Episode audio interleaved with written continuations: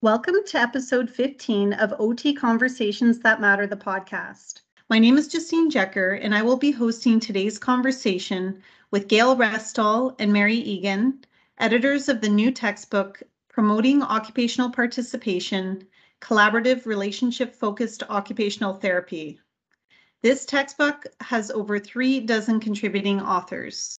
Dr. Egan's research is driven by curiosity regarding the legitimate, legitimate goals of occupational therapy and how these are best reached.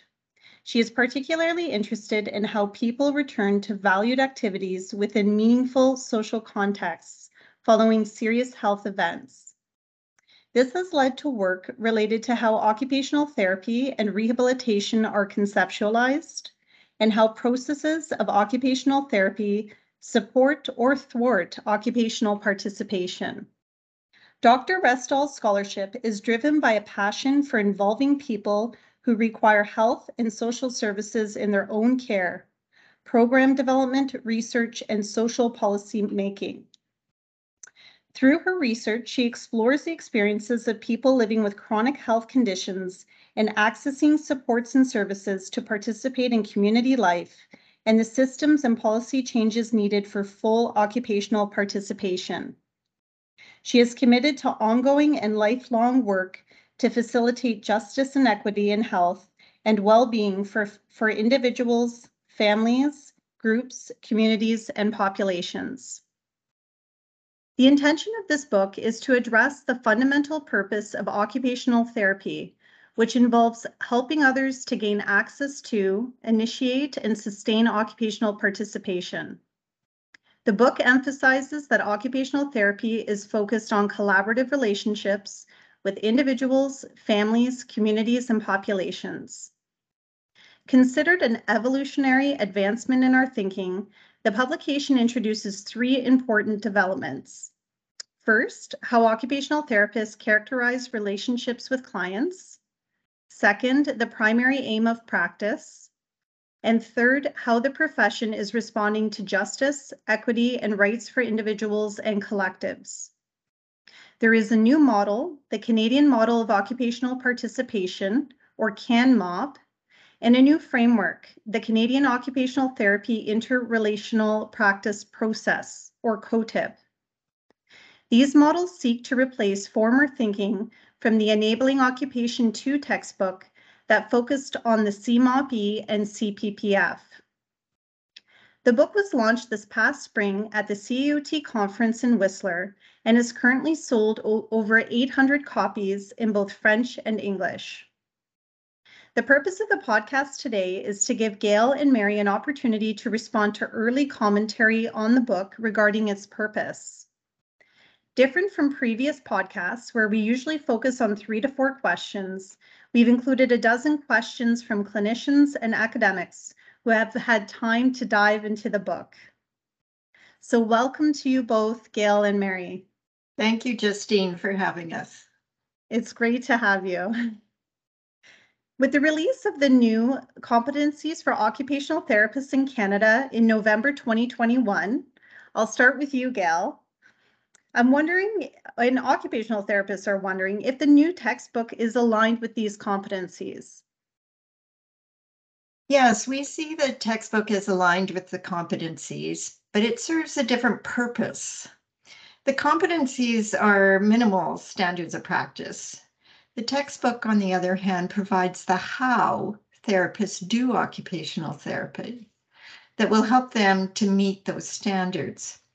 We had opportunities during the development of both documents to collaboratively discuss um, things like terminology and approaches.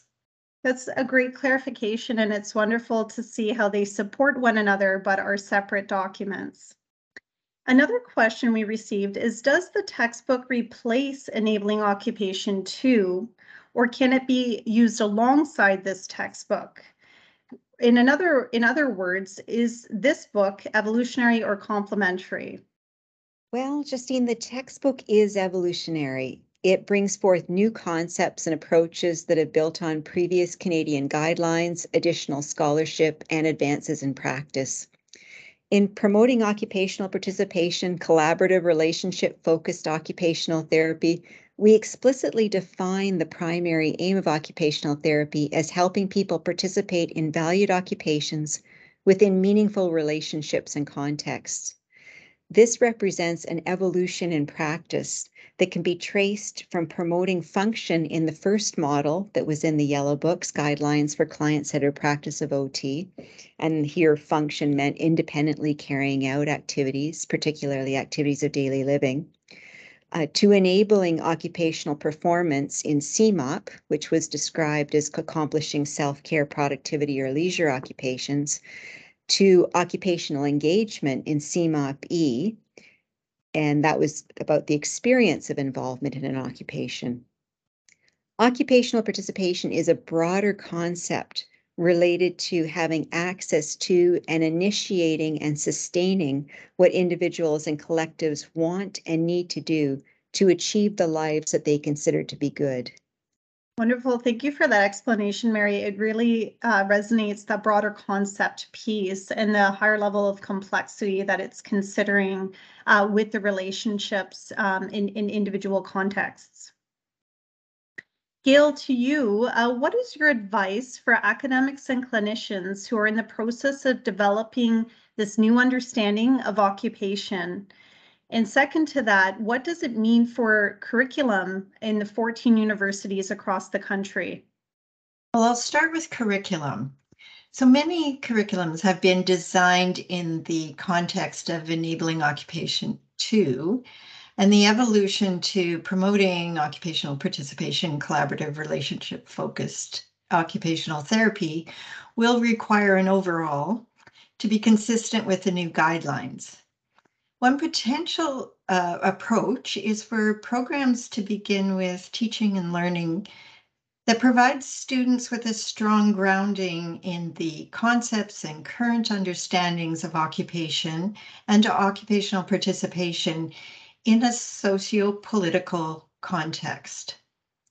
Next, we suggest uh, that understandings of doing occupational therapy begin with a focus on relationship focused practice that will promote building and sustaining collaborative relationships, which are really important um, as therapists interact with individuals and collectives.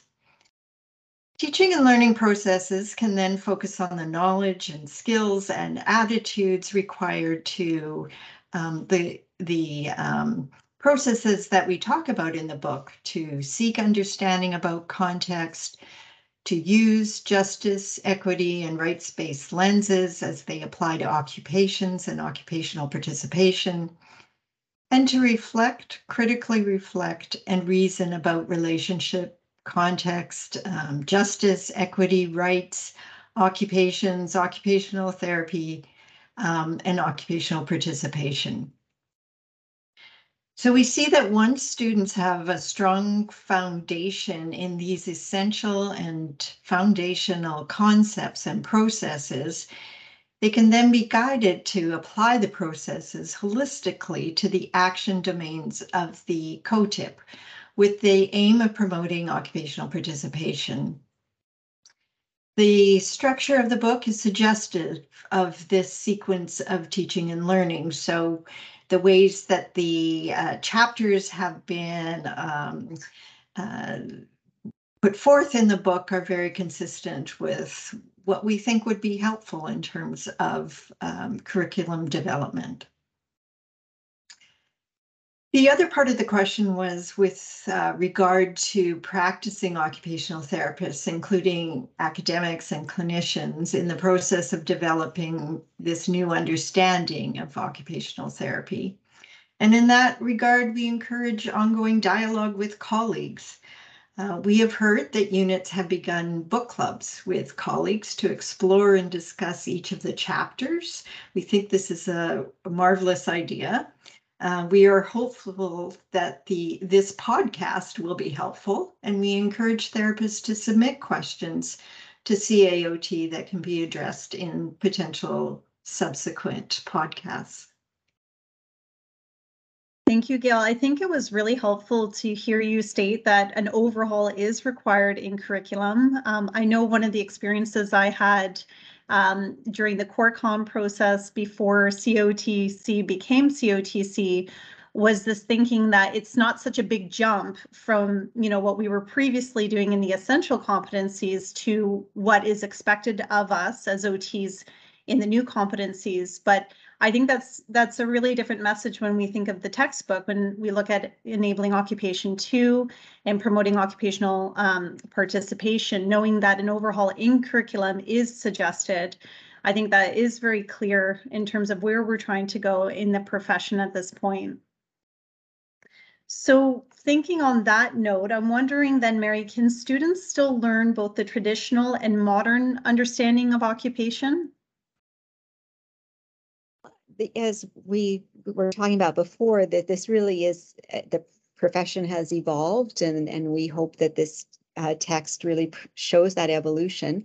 Um, we've incorporated, and the authors have incorporated, um, you know, years of research, including the most recent research on occupation and occupational therapy, and also um, clinical experience that people have gained um, working in the profession. So students may benefit from a historical context for this evolution. However, modern understandings of occupation and occupational participation need to be at the forefront of teaching and learning and practice.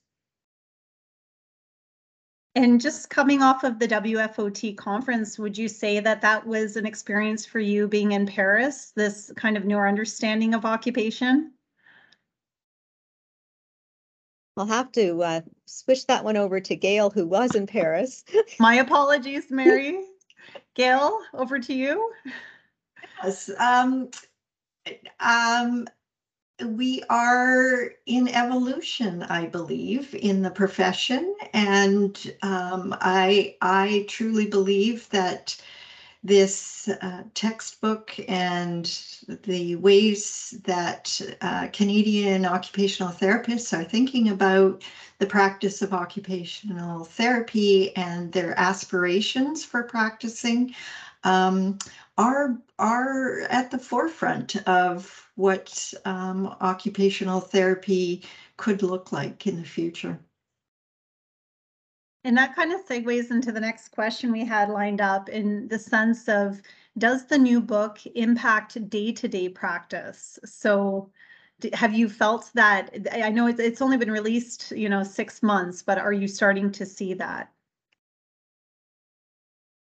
Yes, it's hard to say uh, this early in the process, but we are confident um, that the new model, approach, and framework will resonate with therapists in their daily practice. And we certainly have had conversations um, with therapists that would um, suggest that that is true. Um, we also think that it will be challenging um, for therapists to deeply consider and critically reflect on the contextual influences on practice um, to increase their own and their colleagues' practices toward an um, anti-oppressive and justice-oriented approach. Um, we, but we are excited to hear from therapists working in a variety of settings about how the guidelines have and uh, will influence their practices. Yes, and to put in a plug for our uh, next conference in Saskatoon, May 2023, I think it would be great to see some submissions from uh, some clinicians or academics where they are uh, talking about how the book is impacting day-to-day practice. Uh, just a quick note to our listeners, the deadline is November 1st to get in submissions, but I think a, a great opportunity to uh, start to connect and, and that will really be a year from when the, the book launched. So now, Mary, for our next question, with, this is a big one. Um, with regards to teaching um, occupational performance issues, this was this is a big part of our language um, and jargon that we use in occupational therapy. Where is this concept captured in the new book? Yeah, that's a great question, Justine. Um, thinking about this, um, in a broad sense, you know, we've been talking in OT for a long time about doing, being, becoming, and belonging. And I think occupational performance is absolutely about the doing part, but sometimes leaves out, you know, the being, becoming, and belonging. And that's where occupational participation comes in. So with that introduction, um, we have avoided um, using the term occupational performance and occupational performance issues. Um, partly, um, largely because um, we want this broader sense of, of what we help promote uh, in occupational therapy and, and that we do it in a very strengths-based way. Um, and I think the, the occupational performance issue can take us away from that strength-based approach to a more problem, you know, what is the problem rather than what is the, uh, the way through. Um, we've also um, adopted the terms physical, cognitive, and affective factors that affect the performance of an occupation rather than occupational performance issues. Again, to um, uh, to to um, possibly, uh, you know, while we're we're OT is very great at looking at those things, and it's it's a real expertise, but just to ensure that everything else is considered as well. Um, so we have ex explicitly named promoting occupational participation. And again, I'll give the definition as uh, having access to initiating and sustaining valued occupations within meaningful relationships and contexts. And so that is the is our goal of occupational therapy. And I think a lot of therapists would say, yes, that's definitely that's always been my goal. This is just um, now I can can talk about it in a in a broad way. So promoting occupational participation requires collaborative exploration. So exploration with the individual, the collective, of the meaning and purpose of desired or needed occupational participation. Um, and uh, occupy and and as well. Um, so the the desired or needed stem from the individual collective's history and and their relationships. And occupational participant possibilities are the other big side of, of what we consider. Um, and these, of course, stem from the micro, meso, and macro contexts about what are the possibilities that are that are open to the individual or collective, and give us an opportunity to look at how can we enlarge those, how can we um, uh, how can we make things more possible. So along with contextual issues, physical, cognitive, and affective factors are considered. Um, in this way, uh, there's a um, the these factors are placed um, in the background of collaborative exploration. They're they're not the super super focus, but we understand them, we appreciate them, we know how to to deal with them. But um, really, when you're looking for possibilities, it's those contextual pieces that um, have the the greatest uh, uh, greatest potential um, to to make things uh, the the doing, being, becoming, and belonging more more possible for people. Um, so uh, this um, responds to a call for occupational therapists to work in an in a more anti-oppressive manner, and it does so in a lot of different ways that I will maybe go on and on about unless you want, would like to jump in.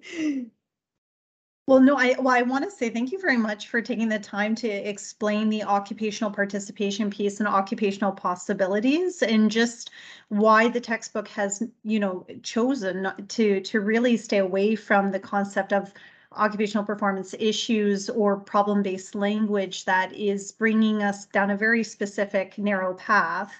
Um, I think that's really helpful. And I know that the model itself is one of the ways for us. You, you had mentioned um, occupational therapists now really needing to appreciate and learn how to work in an anti-oppressive manner. And I understand that for the CANMOP, that's really the model that will guide us. You know, when when OTs are thinking, well, okay, if I'm not doing OPIs, what am I doing? It's really the CANMOP, right? It's it's being able to engage um, and I'm wondering if you can help us understand that a little bit more, because I know for the listeners, that's just an acronym right now. right, right. So, and and it really is this three uh, three large chunks. So the the the CANMOP, uh, the COTIP. So the process is one that is um, uh, anti-oppressive, and also this idea of um, everything is based on these collaborative relationship uh, collaborative relationships that the therapist is always going back and and uh, working to establish and maintain and repair when necessary those relationships. Um, but if I can go on on, on CanMOP for a while, as I love to do, um, so CanMOP um, makes explicit occupational therapy's aim of holistic care. Um, we've been talking about this since day one. Um, Mary Ann McColl pointed out in 1994 that you can't split people into parts and, and still do holistic care. Uh, so um, the, the time was right to uh, to move a little bit forward on this. So uh, so we're very pleased that the, the model does that, we believe.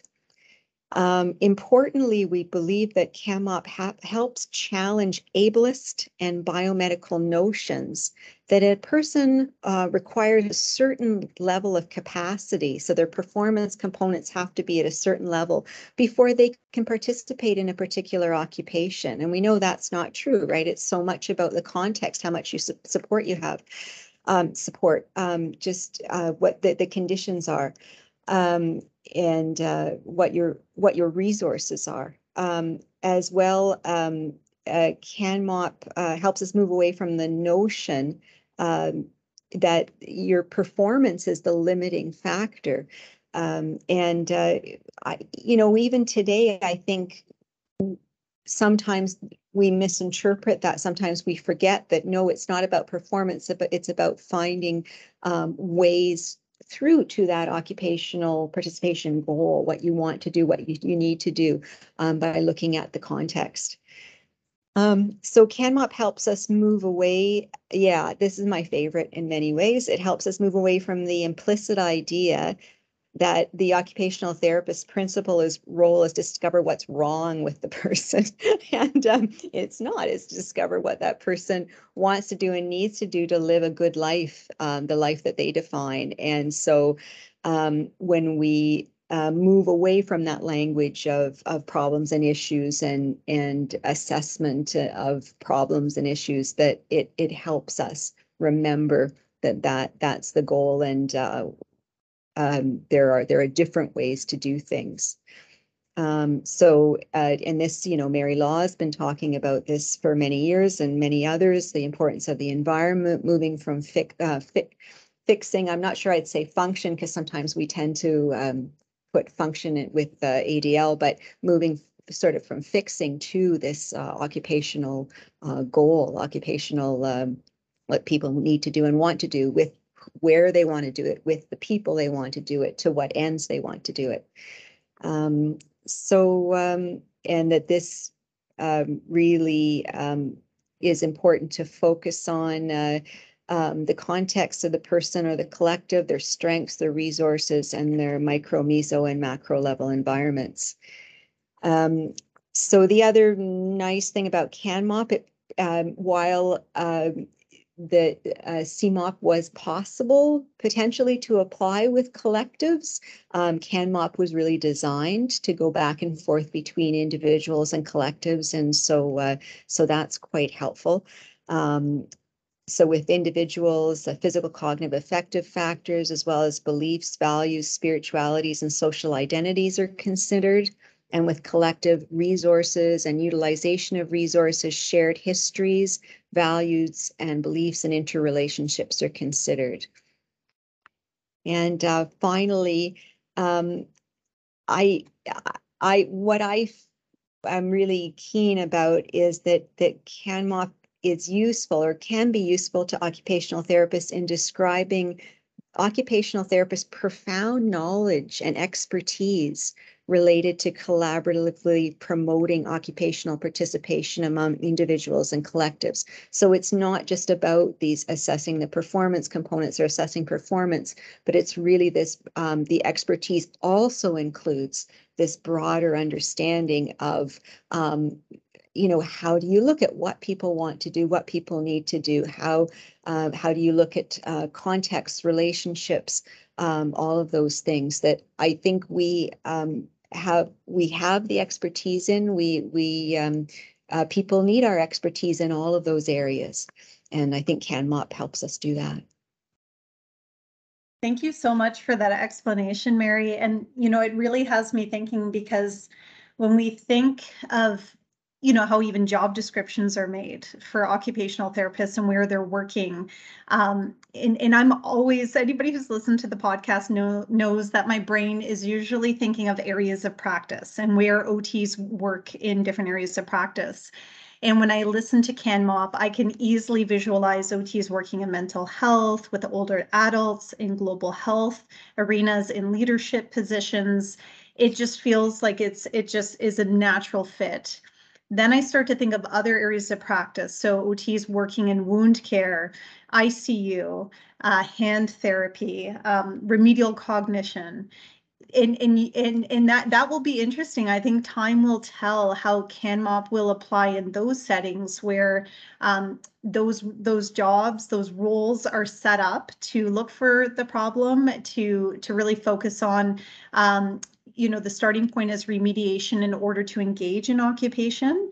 Uh, but I, I love that this is challenging all OTs, regardless of the area of practice, to be thinking of that that's that's where we should be striving for we should really be um, using that CanMOP mentality to be able to engage in day-to-day practice to get people participating at the highest level uh, like you said regardless of their ability when they start the process so um, I, I think that was very well explained and I know it's helped me. I, I've had an opportunity to read that chapter a couple times, but I, I feel like I heard it for the first time with you. So that was great.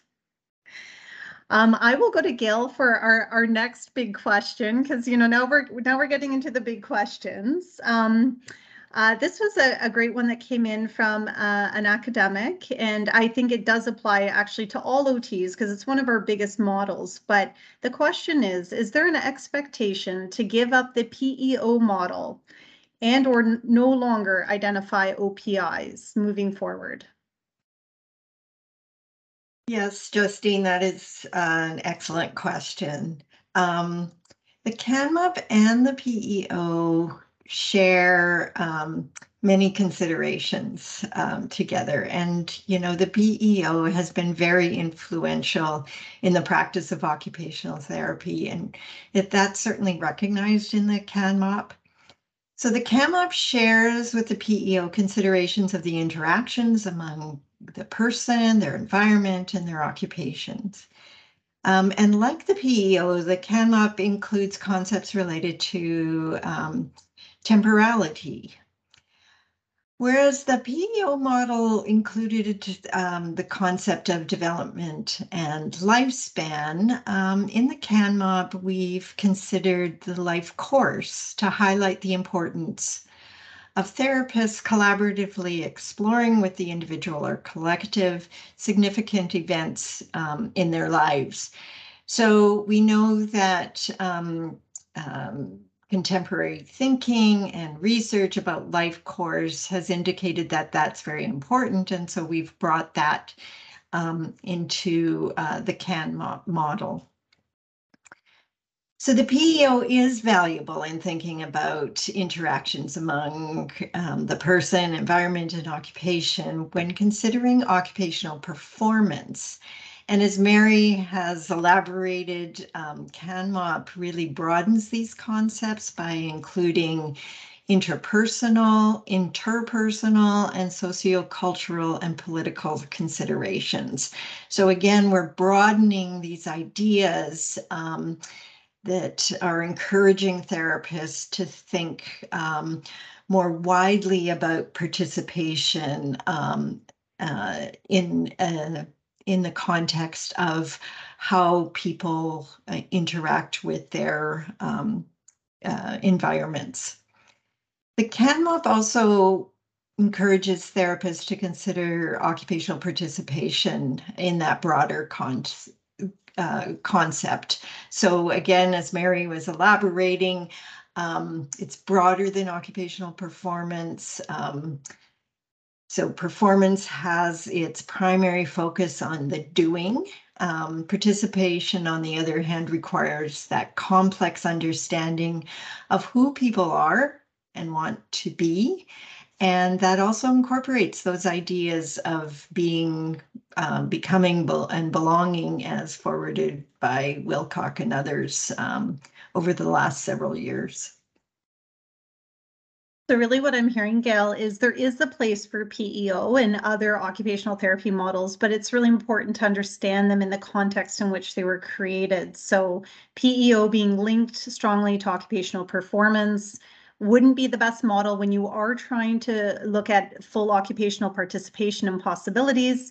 It's not going to allow you that full breadth to really appreciate all the dynamic factors taking place but OT is knowing that there are, you know, we we will continue to have different types of models, but this one is really capturing um, complex ideas that reflect the environment and the relationship and the individual in one place. Now we've spent some time talk, talking about uh, the new model, the CAN MOP, we did mention in our intro that there is a new framework and uh, and that acronym is our COTIP framework. And so one of the questions that came through, this is a little bit of a lengthy question, but I do want to read it because uh, it, it provides context um, in comparing um, our current uh, framework that has been used up until the new book. So the Canadian uh, Practice Performance, or sorry, Canadian Performance Practice Framework, our CPPF framework. So I'm gonna I'm gonna read uh, the question and then Gayle give you an opportunity to respond about the new framework. So the CPPF is explicit at explaining how to walk a clinician or student through the process of working with a client, person, or community from the beginning to the end. The COTIP framework is not as explicit in explaining this engagement process. Is there an expectation to use both of these frameworks in teaching going forward? The focus of COTIP is strongly focused on relationship building, arguably a framework that could be used by any health professional. But how can students understand how to apply this concept technically with regards to occupation? Thanks, uh, Justine. Um, the COTIP is um, an occupational therapy process framework that identifies that essential underlying process of building and sustaining relationship, those three foundational processes and six action domains. So it builds on, but it also adds on to the processes previously identified in the CPPF. Um, however, the code tip has fundamental differences in that it moves from a more prescriptive engagement process to one that is fluid and emph emphasizes the therapist's critical reflexivity, reflection, and critical reflection in context um, as they decide what they need to do in the process. So it brings in those foundational processes of understanding context, um, using uh, equity, justice, and rights-based lenses, and that critical reflexivity and reflection in deciding what to do. Therefore, it moves away from that more prescriptive to the therapist really um, looking at the situation and um, and bringing together those um, ways of looking at that situation in deciding what they need to do. So we've not explained a specific process because we envision that the actions that therapists take will be different across individuals, um, collectives and contexts. Um, and we've heard that from clinicians um, that this pro this type of process will be uh, very helpful um, across very different contexts. So that more fluid, adaptable process may be more challenging for teaching and learning, and I am sure that it will be. Um, but research clinical experience and certainly highlighted by the voices of people with whom we work, have made this shift, um, we feel, imperative. Yeah, it's um uh, you, know, as an OT that's almost been in practice for 15 years, it's interesting because when I graduated in 2009, uh, I was at a time where the OPPM was transitioning to the CPPF. And so it wasn't such a huge jump, right? You had the occupational performance practice model, essentially in a circular format, uh, morph into the CPPF, which was less circular. Well, I would say more more small circles and a larger circle. there was a lot of feedback loops, right, where um, uh, where students had that opportunity to understand, okay, this is where I start and this is where I end, and these are all the elements in between. And it was almost like a recipe, in terms of baking a cake, right? This is this is the beginning, this is the middle, this is the end. And if you make a mistake, you can go back. I think what's unique, and, and I haven't had the opportunity to uh, clinically or non-clinically engage in that COTIP experience just yet. But what is really a unique factor, uh, I think, for students and clinicians in terms of wanting to apply this thinking is the critical reflexivity piece and the reflection piece because those those skill sets need to be um, at least in development maybe they're not fully strengthened or you know have have become experts in their own critical reflexivity but there has to be a strong sense of confidence in using those skills to be able to go through the COTIP process and um, and engage with clients in a way that helps them and I know the term clients is something we should talk about as well at some point in this podcast, because uh, there are a lot of language shifts in the new book. Um, but I, I think that is really exciting for me to see with COTIP. And I know that um, this is a framework I will be coming back to many times in the future and on future podcasts because I think I, I, like that you have challenged the reader, you've challenged the occupational therapist uh, not to be prescriptive in the approach. You've actually given them you you've done on uh, the baking the Great Canadian Baking Show where they just get a list of the ingredients and they're not told how they're going to bake the cake. Um, that that's what's happened here with COTIP. So you've been given these essential ingredients and you've said when you sit down and you work with this person, you know you're going to figure out how you bake the cake together. So, so I think it, it is really profound. It it really does change the way that we uh, think, and I think if anything, this framework pulls us really far from the the medical model, which I know is one of the intentions in writing the book, is wanting to uh, really get OTs out of that biomedical thinking, and so. I just wanted to share that commentary in my early days of understanding COTIP. Um, but it was great to hear that you have also heard from clinicians that this is going to be a helpful approach for OTs moving forward.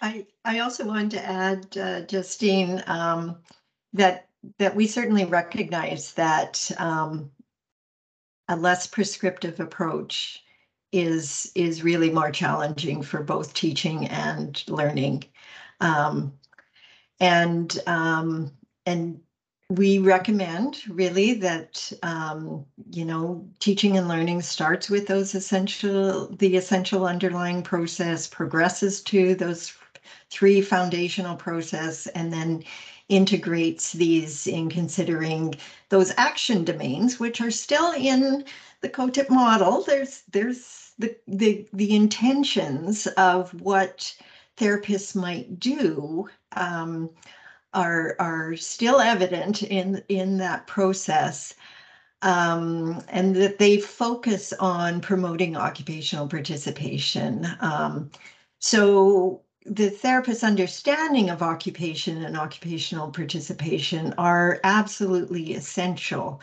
Um, you know, it is those three components, the um, relationship focused practice, the CANMOP, and the COTIP used together that um, is the doing of occupational therapy. Um, so therapists will use their understanding of occupational participation while using the process framework. And this uh, focus on that intention to collaborate with the individual or collective to promote occupational participation is absolutely where occupational therapists will excel. That was so beautifully said, Gayle. Thank you for that. Um, you know, in reflecting on everything you've both shared so far, I think these questions are are kind of going to answer themselves. Uh, we had one that was really focused on the use of assessments, and so this is for you, Mary. Uh, what type of assessments would be used when considering collaborative relationship focused occupational therapy? Justine, I'm really struck by your analogy with the Great Canadian uh, Bake Off, and I'm I'm thinking, you know, it's interesting because an assessment would be okay. This person has to make a cake, and it's like, well, do they want to make a cake, you know, or is there a specific type of cake because their auntie always made this cake and now they want to make their cake for the auntie, and you know, or is it is it something else, or you know, is it not cake? Is it anyway? I it it it it just it anyway, it took me places maybe I shouldn't have gone. But I think you identified that um, we did avoid the term assessment for very consciously. And I think uh, there, there and evaluation, and I think there are two main reasons for that. And you've also spoken about how, uh, which uh, really I was delighted to hear how you felt that this was pulling us away from a biomedical approach. Um, we do work in biomedical systems, but we are not uh, we we we are we we are occupation focused, which is not a biomedical thing.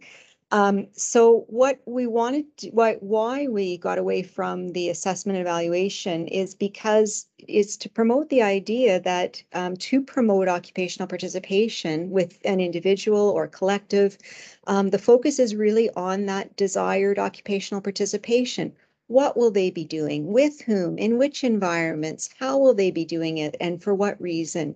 And, and this requires a true dialogue rather than a highly structured process of seeing if certain things are in place and checking things off, um, as is implied using the, the words assessment or evaluation. I, I think most occupational therapists, um, when they think about uh, evaluations, often think, I wish I didn't have to do this because I really need to focus on you know how this person gets into their tub or you know whether they want to take a bath or a shower but you know they they're i think we've always felt a little uncomfortable with a lot of assessments for that reason because we knew that it was about the person or the collective what they wanted to do but we were pulled um, in a different direction because of the assessments.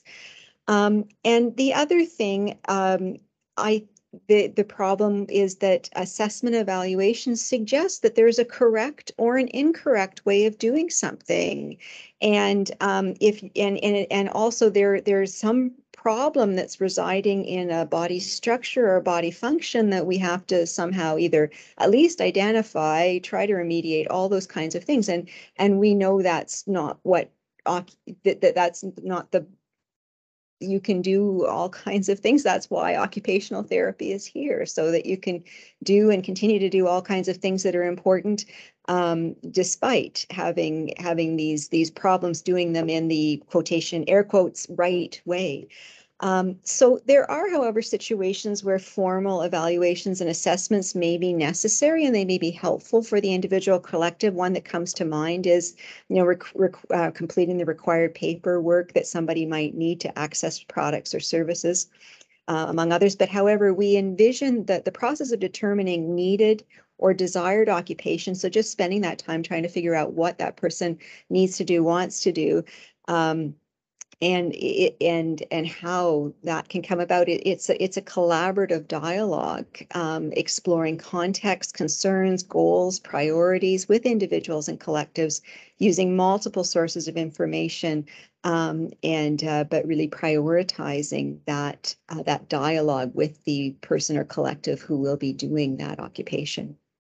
Thank you. This does tie to uh, kind of our next follow-up question around assessment and the COPM in particular, because we look at this, especially as Canadians, and I know around the world, this is a very strongly used assessment, considered the gold standard in many countries for intake assessment. Um, what would you say about the COPM and the idea of assessing occupational participation? Yeah, and and you know it, it's interesting because the the, the COPM fabulous still works great want to see more of it you know that kind of thing. I think it it's very nicely aligned with the model and it it just it provides this wonderful structure for collaborative exploration of what the person wants to do needs to do the collective wants to do needs to do. Um, and it, it's interesting because you you you know you come up with these um, these things that the person wants to do, and then they or give you their um, uh, uh, how how they feel about how they're doing it, and and uh, how satisfied are they with how they're doing it.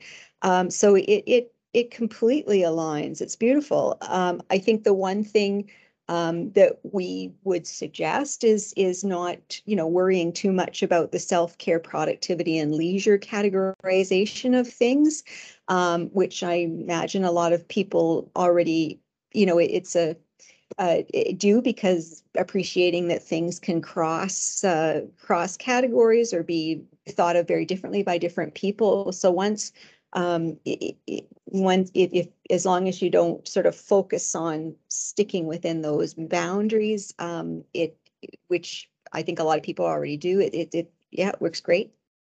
Thank you. You've you've brought us full circle, reflecting kind of on uh, the textbook and and all so many concepts. I mean, there's so much that we can go into, and and I'm very excited to have a future podcast to follow up on many other concepts in the book that we didn't have a chance to get to today. But I am going to pose our final question. I'm going to have an, a chance for Gayle to respond and then last words to you, Mary. Um, so we've talked about the book today being an evolution of the profession, really shifting focus from solely on the individual to on the relationship between the individual and the occupational therapist, considering the context in which this relationship is taking place in order to support occupational participation. For those outside of our profession of occupational therapy, do you feel that the book has made the profession more clearly understood, or have we added to the challenge of defining occupational therapy? I strongly feel that it helps to really define um, the intention of occupational therapy and the way that um, occupational therapy is done. Um, I, I, um, I, so to answer your question in a very short way, yes, I believe it does help to clarify um, both for folks inside and outside the profession. And you, do we have consensus with you, Mary? I think so. I, you know, we're our language is always going to be difficult. Um, I think um, we're really hoping that you know moving towards you know this idea of person or collective and um, context, um, it it uh, it will help. Um, uh, but the language is all. I mean, the, title occupational therapist is continually a problem, right? But um, uh, we're and I I but I think to I think that this does help us um, really establish our our broad expertise and and make it understandable that our focus is on pe- what people want to do and need to do um, in their contexts um, that we explore and and and help within a, in a collaborative manner, a collaborative relationship focused manner. That it's not a biomedical. I'm not assessing you and giving you this treatment. I'm collaborating with you and um, so uh, and and also our our expertise in in in how that it's not just the doing it's the the being becoming belonging that um, that is is very complex but thank goodness we have that expertise Absolutely. And I just reflecting back to kind of earlier discussions we had leading up to the podcast, one thing that really stuck with me was, you know, if you were to put the title of the book into a sentence and say, I, you know, I promote occupational participation, it, it's very, very clear, right? You understand what it is. If you say this to somebody, there's an understanding of what promotion is, what occupation is, what uh, participation is. There's a clarity to these words individually and collectively. And so um, it has been such a pleasure to be able to sit down with the two of you and really just begin to dive deep into this book. I know that uh, many occupational therapists in all realms across the country and probably outside of Canada are excited to hear uh, this first podcast episode. Uh, we welcome any questions or feedback for myself, Mary, or Gayle at practice at caot.ca. And if you're interested in being on a podcast with myself, Mary or Gayle, let me know. And otherwise, thank you both so much for being on the podcast, and we look forward to having you back.